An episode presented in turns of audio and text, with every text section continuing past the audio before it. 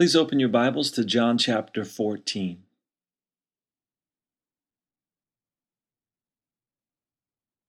Last time we were together, we studied verses 1 through 20 of chapter 14. So today we will be picking it up in verse 21. But like I often do, I, I, like to kind of stay within the context of the word. And rather than going back and reading it all, which I really do encourage you to do. If you're just kind of jumping in in the middle of this study, I really encourage you to go back and and uh, begin reading from John chapter 1, or even go back and begin uh, studying along with us from John chapter 1.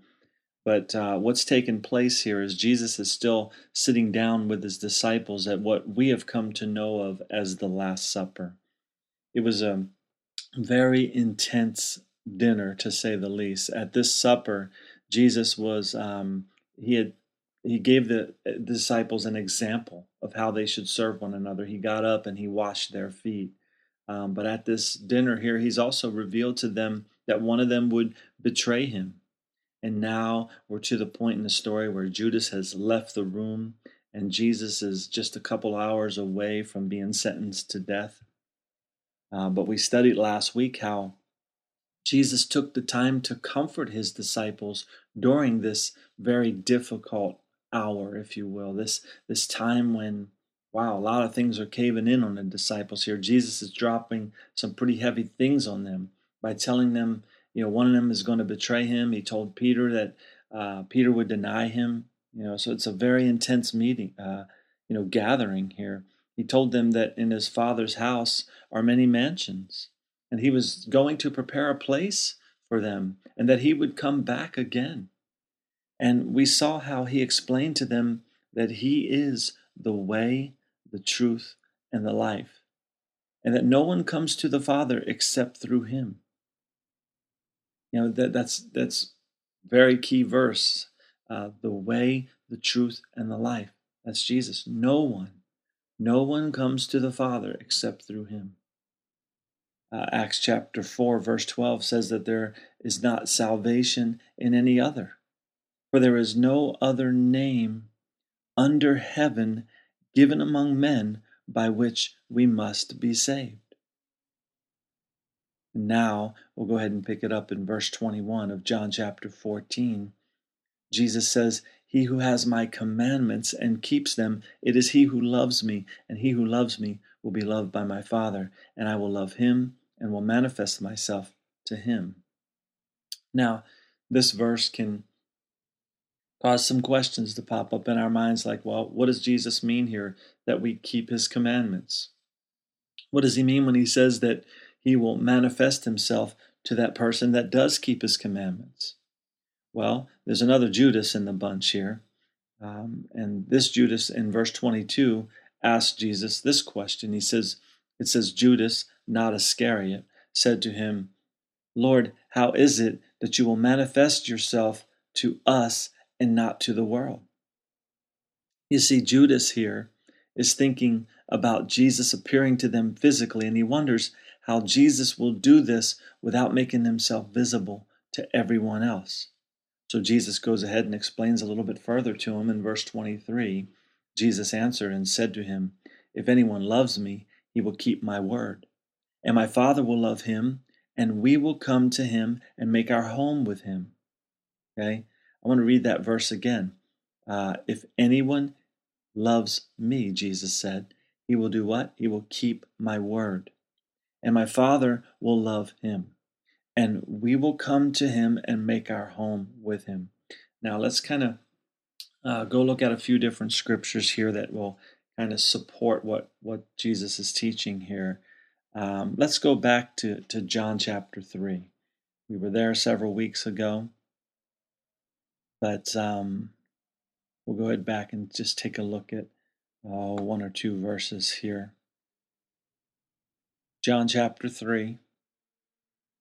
If you remember, um, if you've read this before, or if you've studied along with us through this teaching here, Jesus has been approached by a, a well known and a very well respected religious leader named Nicodemus. And uh, like I said, we studied that in depth in the past, so uh, I'm not going to go into a deep teaching on that, but I just want us to look at one verse here and that is verse 3. So, John chapter 3, verse 3, it says, Jesus answered and said to him, He's speaking to Nicodemus, Most assuredly I say to you, unless one is born again, he cannot see the kingdom of God. Okay. Now, I want you to keep that scripture in mind and go ahead and turn toward the back of your Bible to 1 Peter chapter 1. First Peter is just after the book of James and just before the book of Second Peter.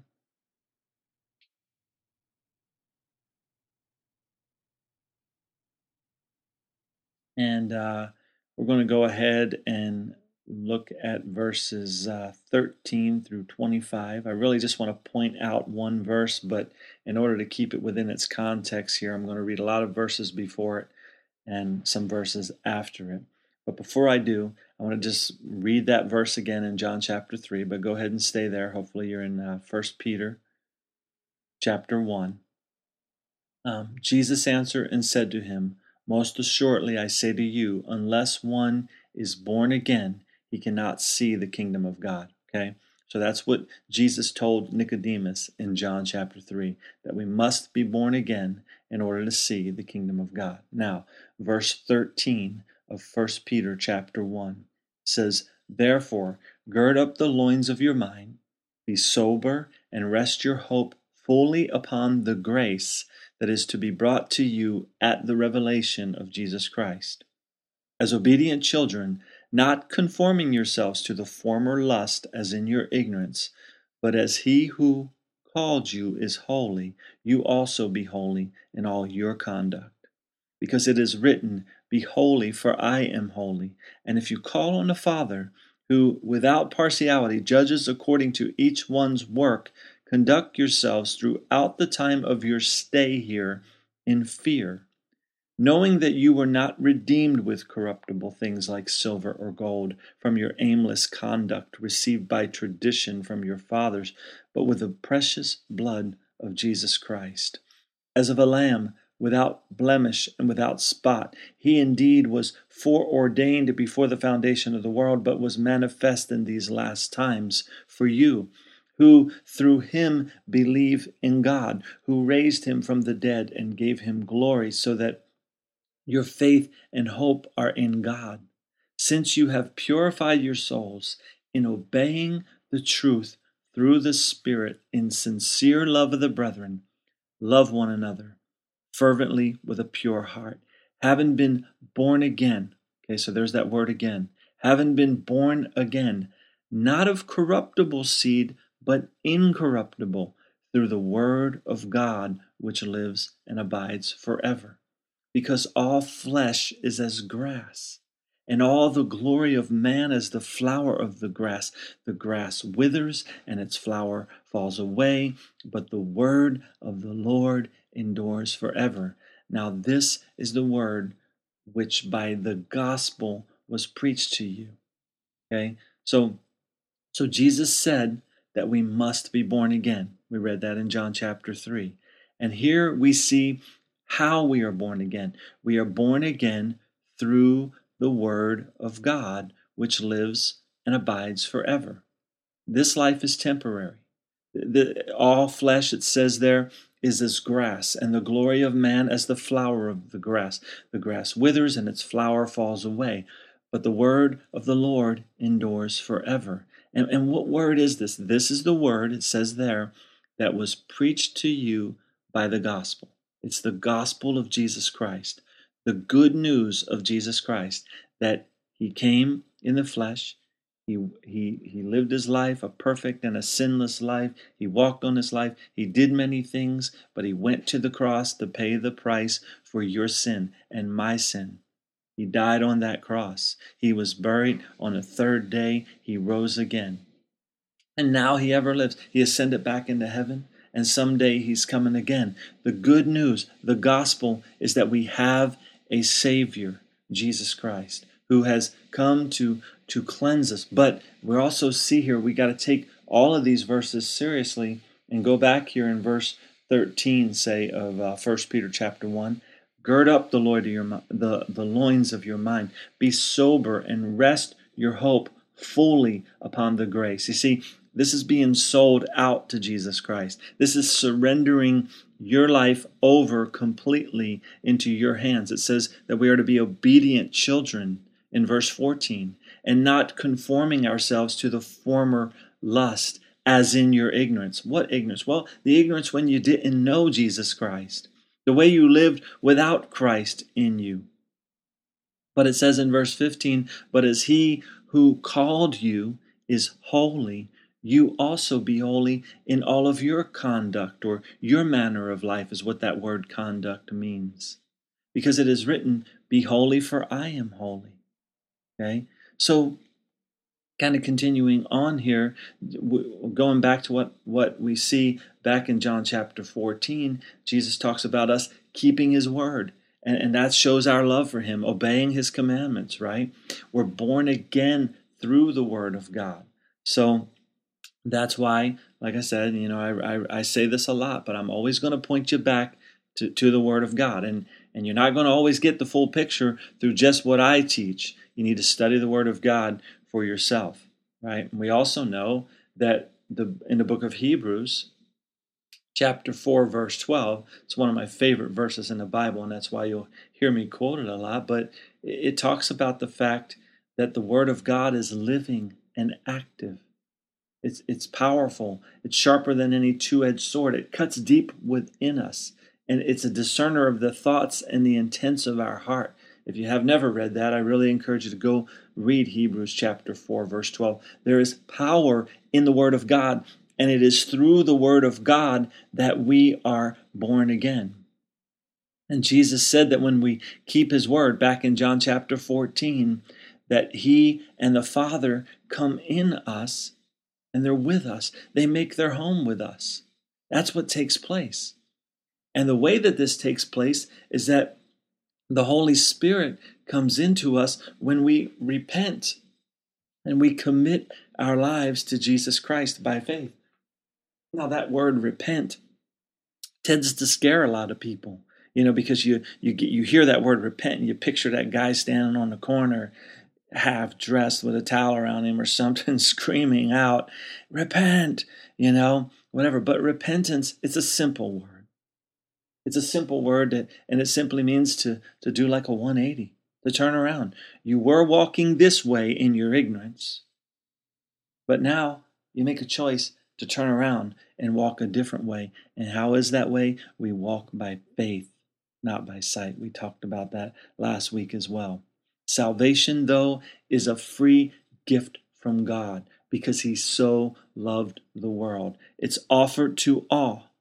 It's offered to anyone out there that will receive it, but it's only received by those that will turn from this world and from its sinful ways and become a follower of Jesus Christ. You see, and that's that's the hard part. Jesus even said early on in the Gospel of John, he said, Men love darkness rather than light. They, they love their sin. Men and women, we you know, sin is just runs rampant everywhere, and it's it's so much easier to be drawn into the sinful things of this world. It's and it's so much easier to, to walk by sight and not by faith. So when Judas, uh, not Iscariot, I was going to say Judas Iscariot, but it's Judas not Iscariot. How'd you like to go through life with that. You you can say, "Hey, I'm I'm Jesus' disciple, but I'm not that one. I'm Judas, Jesus' disciple, but I'm not Iscariot."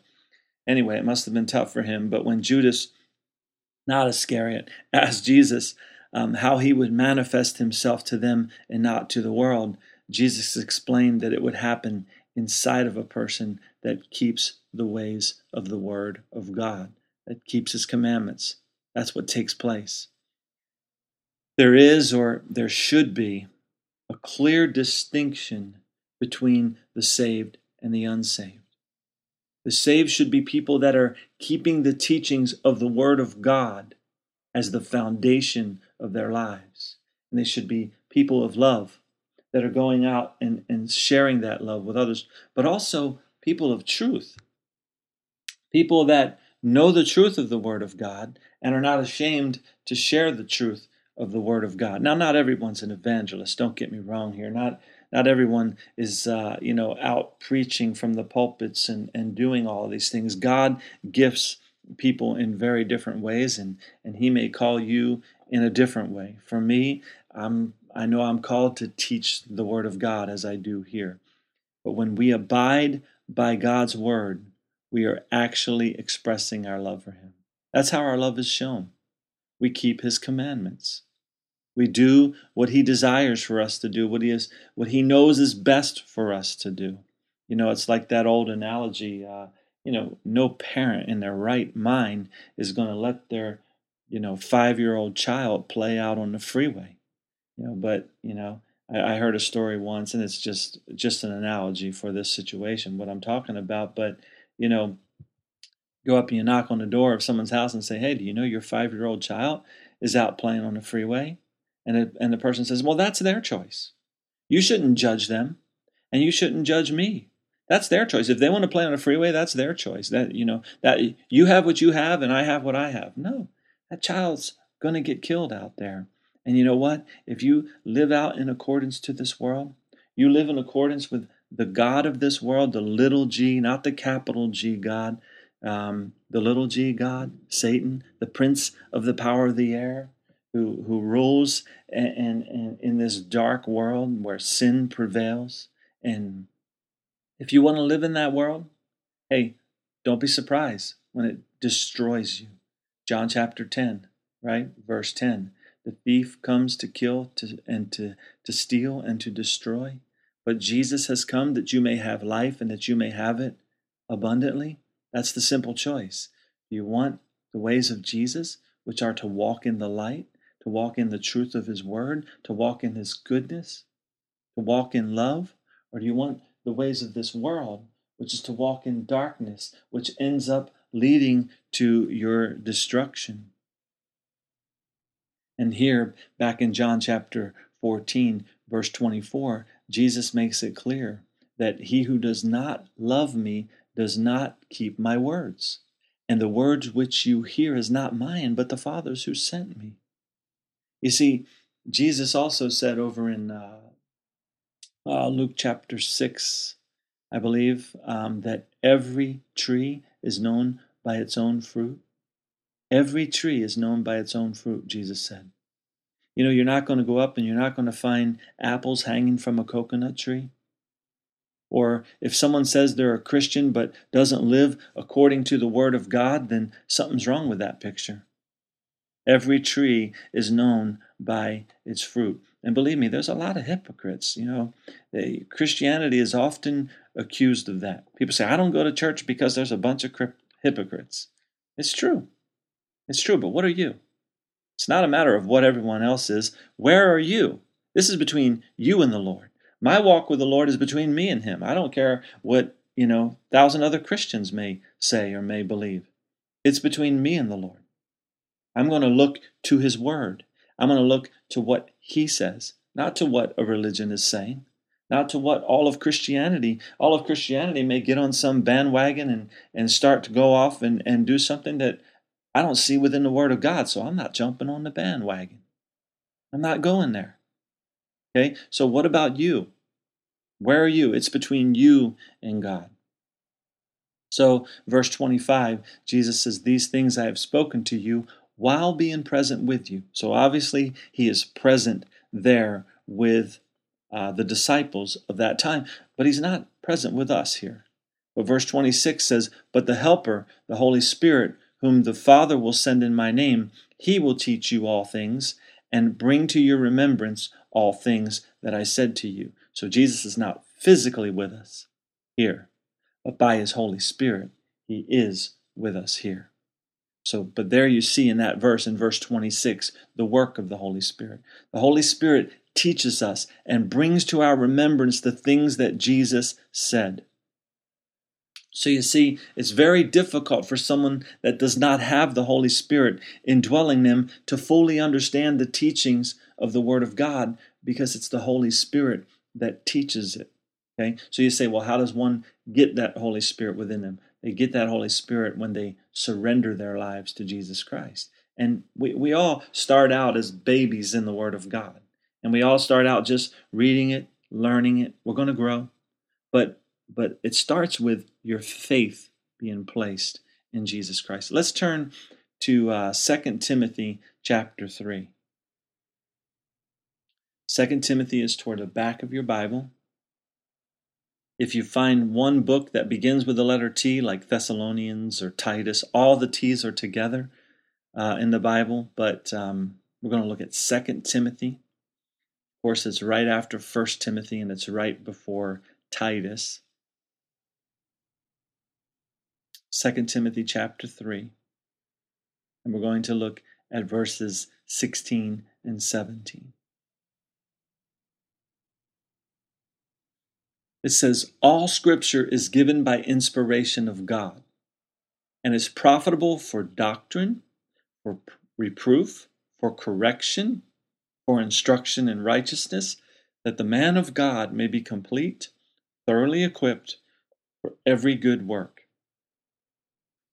So, you see, the scriptures come directly from God, and we have them contained within our Bibles and they're profitable for doctrine, for correction, for reproof, for instruction in righteousness. And by studying it, what takes place is we become complete, as it says there. We become thoroughly equipped for every good work. But here again, it's the Holy Spirit that does the teaching, right? Well, the Holy Spirit is the author of the Word of God because the Holy Spirit spoke through men to write all this down for us. But let's go ahead and, and turn uh, to 1 Corinthians chapter 2. It's to the left of where we are now. It's between, um, uh, what is it between? You'll find it. 1 Corinthians I have, sometimes I have to go back in my head and say Matthew, Mark, Luke, John, Acts, Romans, First Corinthians, Second Corinthians.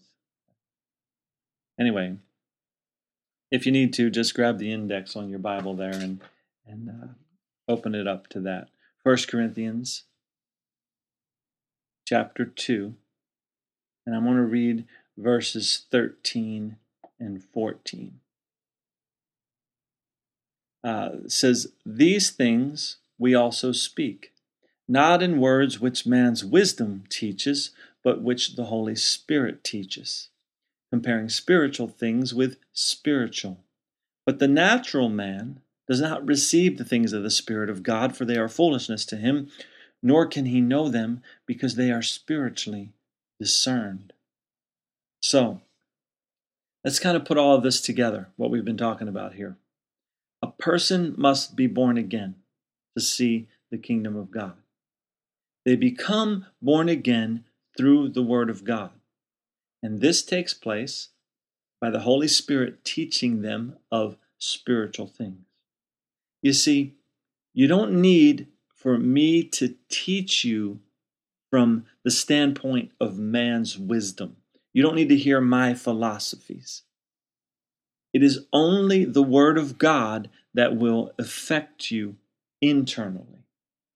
Okay? That is why I'm committed to only teaching the Bible. When I sit down to prepare a Bible teaching like this, I am fully relying on what the Holy Spirit desires for me to see personally, and then ultimately what He wants me to convey to those that He brings out to hear these teachings. But let's go ahead and turn back to John chapter 14. And let's pick it up in verse 27. Jesus says in verse 27 of John chapter 14 Peace I leave with you, my peace I give to you. Not as the world gives, do I give to you. Let not your heart be troubled, neither let it be afraid.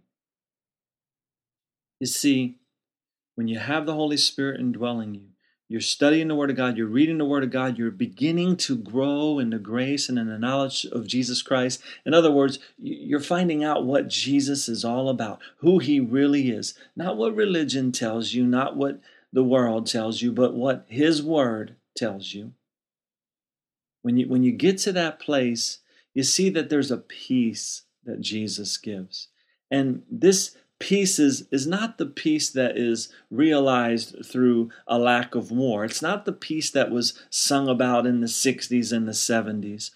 The peace that Jesus gives is a peace that brings contentment to our innermost being. It's a peace within our hearts. That's what Jesus brings. And, and, and that comes to those that love him. And that comes to those that love him and display their love for him by keeping his word. Okay? This world will fail you. Life will bring you heartache and pain from time to time. And that is why we are not to trust in this world nor in the people of this world. People make decisions that just crush you sometimes and they and you say, "Why? Why? Why did they do this? Or why did that happen? Or why does this have to be this way?" This world will fail you. There is only one who promises to never leave us nor forsake us, and he indwells us by his Holy Spirit through his living word, goes within us and gives us that peace and that contentment. And His presence within our heart is what just brings us that hope, that contentment, that joy. Jesus goes on in verse 28 You have heard me say to you, I am going away and coming back to you. If you loved me, you would rejoice because I said I am going to the Father, for my Father is greater than I. And now I have told you before it comes that when it does come to pass, you may believe. I will no longer talk much with you, for the ruler of this world is coming, and he has nothing in me. Now, who is the ruler of this world that Jesus speaks of here in verse 30? Well, if we trace our steps back in our study of the Gospel of John, we saw in chapter 13, verse 27, what happened. Satan entered Judas, right, and led him to betray Jesus. Then 2 Corinthians chapter 4 verse 4 says that Satan has blinded the eyes of those who do not believe in the gospel. That's what takes place. Why are there so many people that do not believe in the gospel of Jesus Christ? Why are there people just living however they want to live? Because their eyes are blind. Now, am I pointing fingers at everybody? No, because I was there. That's how I lived, blinded to the gospel truth. Satan is at work in this world. And he is behind the, the many, uh, many of the dirty deeds that are accomplished by mankind, just like what Judas did. But Satan had no power over Jesus. What Jesus did, he did for the sake of love. And Jesus says in verse 31 But that the world may know that I love the Father, as the Father gave me commandment, so I do. Arise, let us go from here. So Jesus says, Let's roll. He's, he's going willingly to the cross. It's time.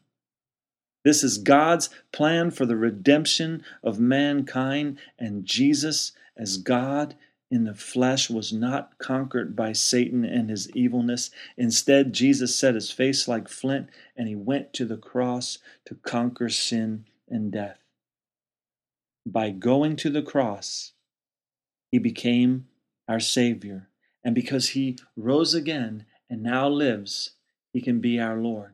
But we must remain plugged into him. We must have a love for his word. Why do I say we must? Is it a religious thing? No.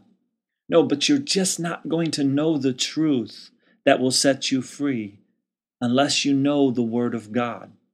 You can, you can give way to every wind of doctrine and all of these different movies and different shows that pop up and say, well, you know, here's this about Jesus or his disciples or whatever. But go back to the source, go back to the Word of God, study it, grow in the knowledge of Him, get rooted and grounded yourself so that you don't go out and, and believe all these different things out there. I want to stop this study for now for the sake of time here, but uh, I want to go ahead and our next study will probably be a, a short one, but we're going to stop here. Thanks again for listening. God bless. If you have any questions, you uh, you know you can contact us here at the ministry at info at a loveoutreach.com. That's I N F O at a loveoutreach.com. Um, love hearing from you, love answering your questions. So feel free to, to stay in contact with us, and uh, we'll see you next time. God bless.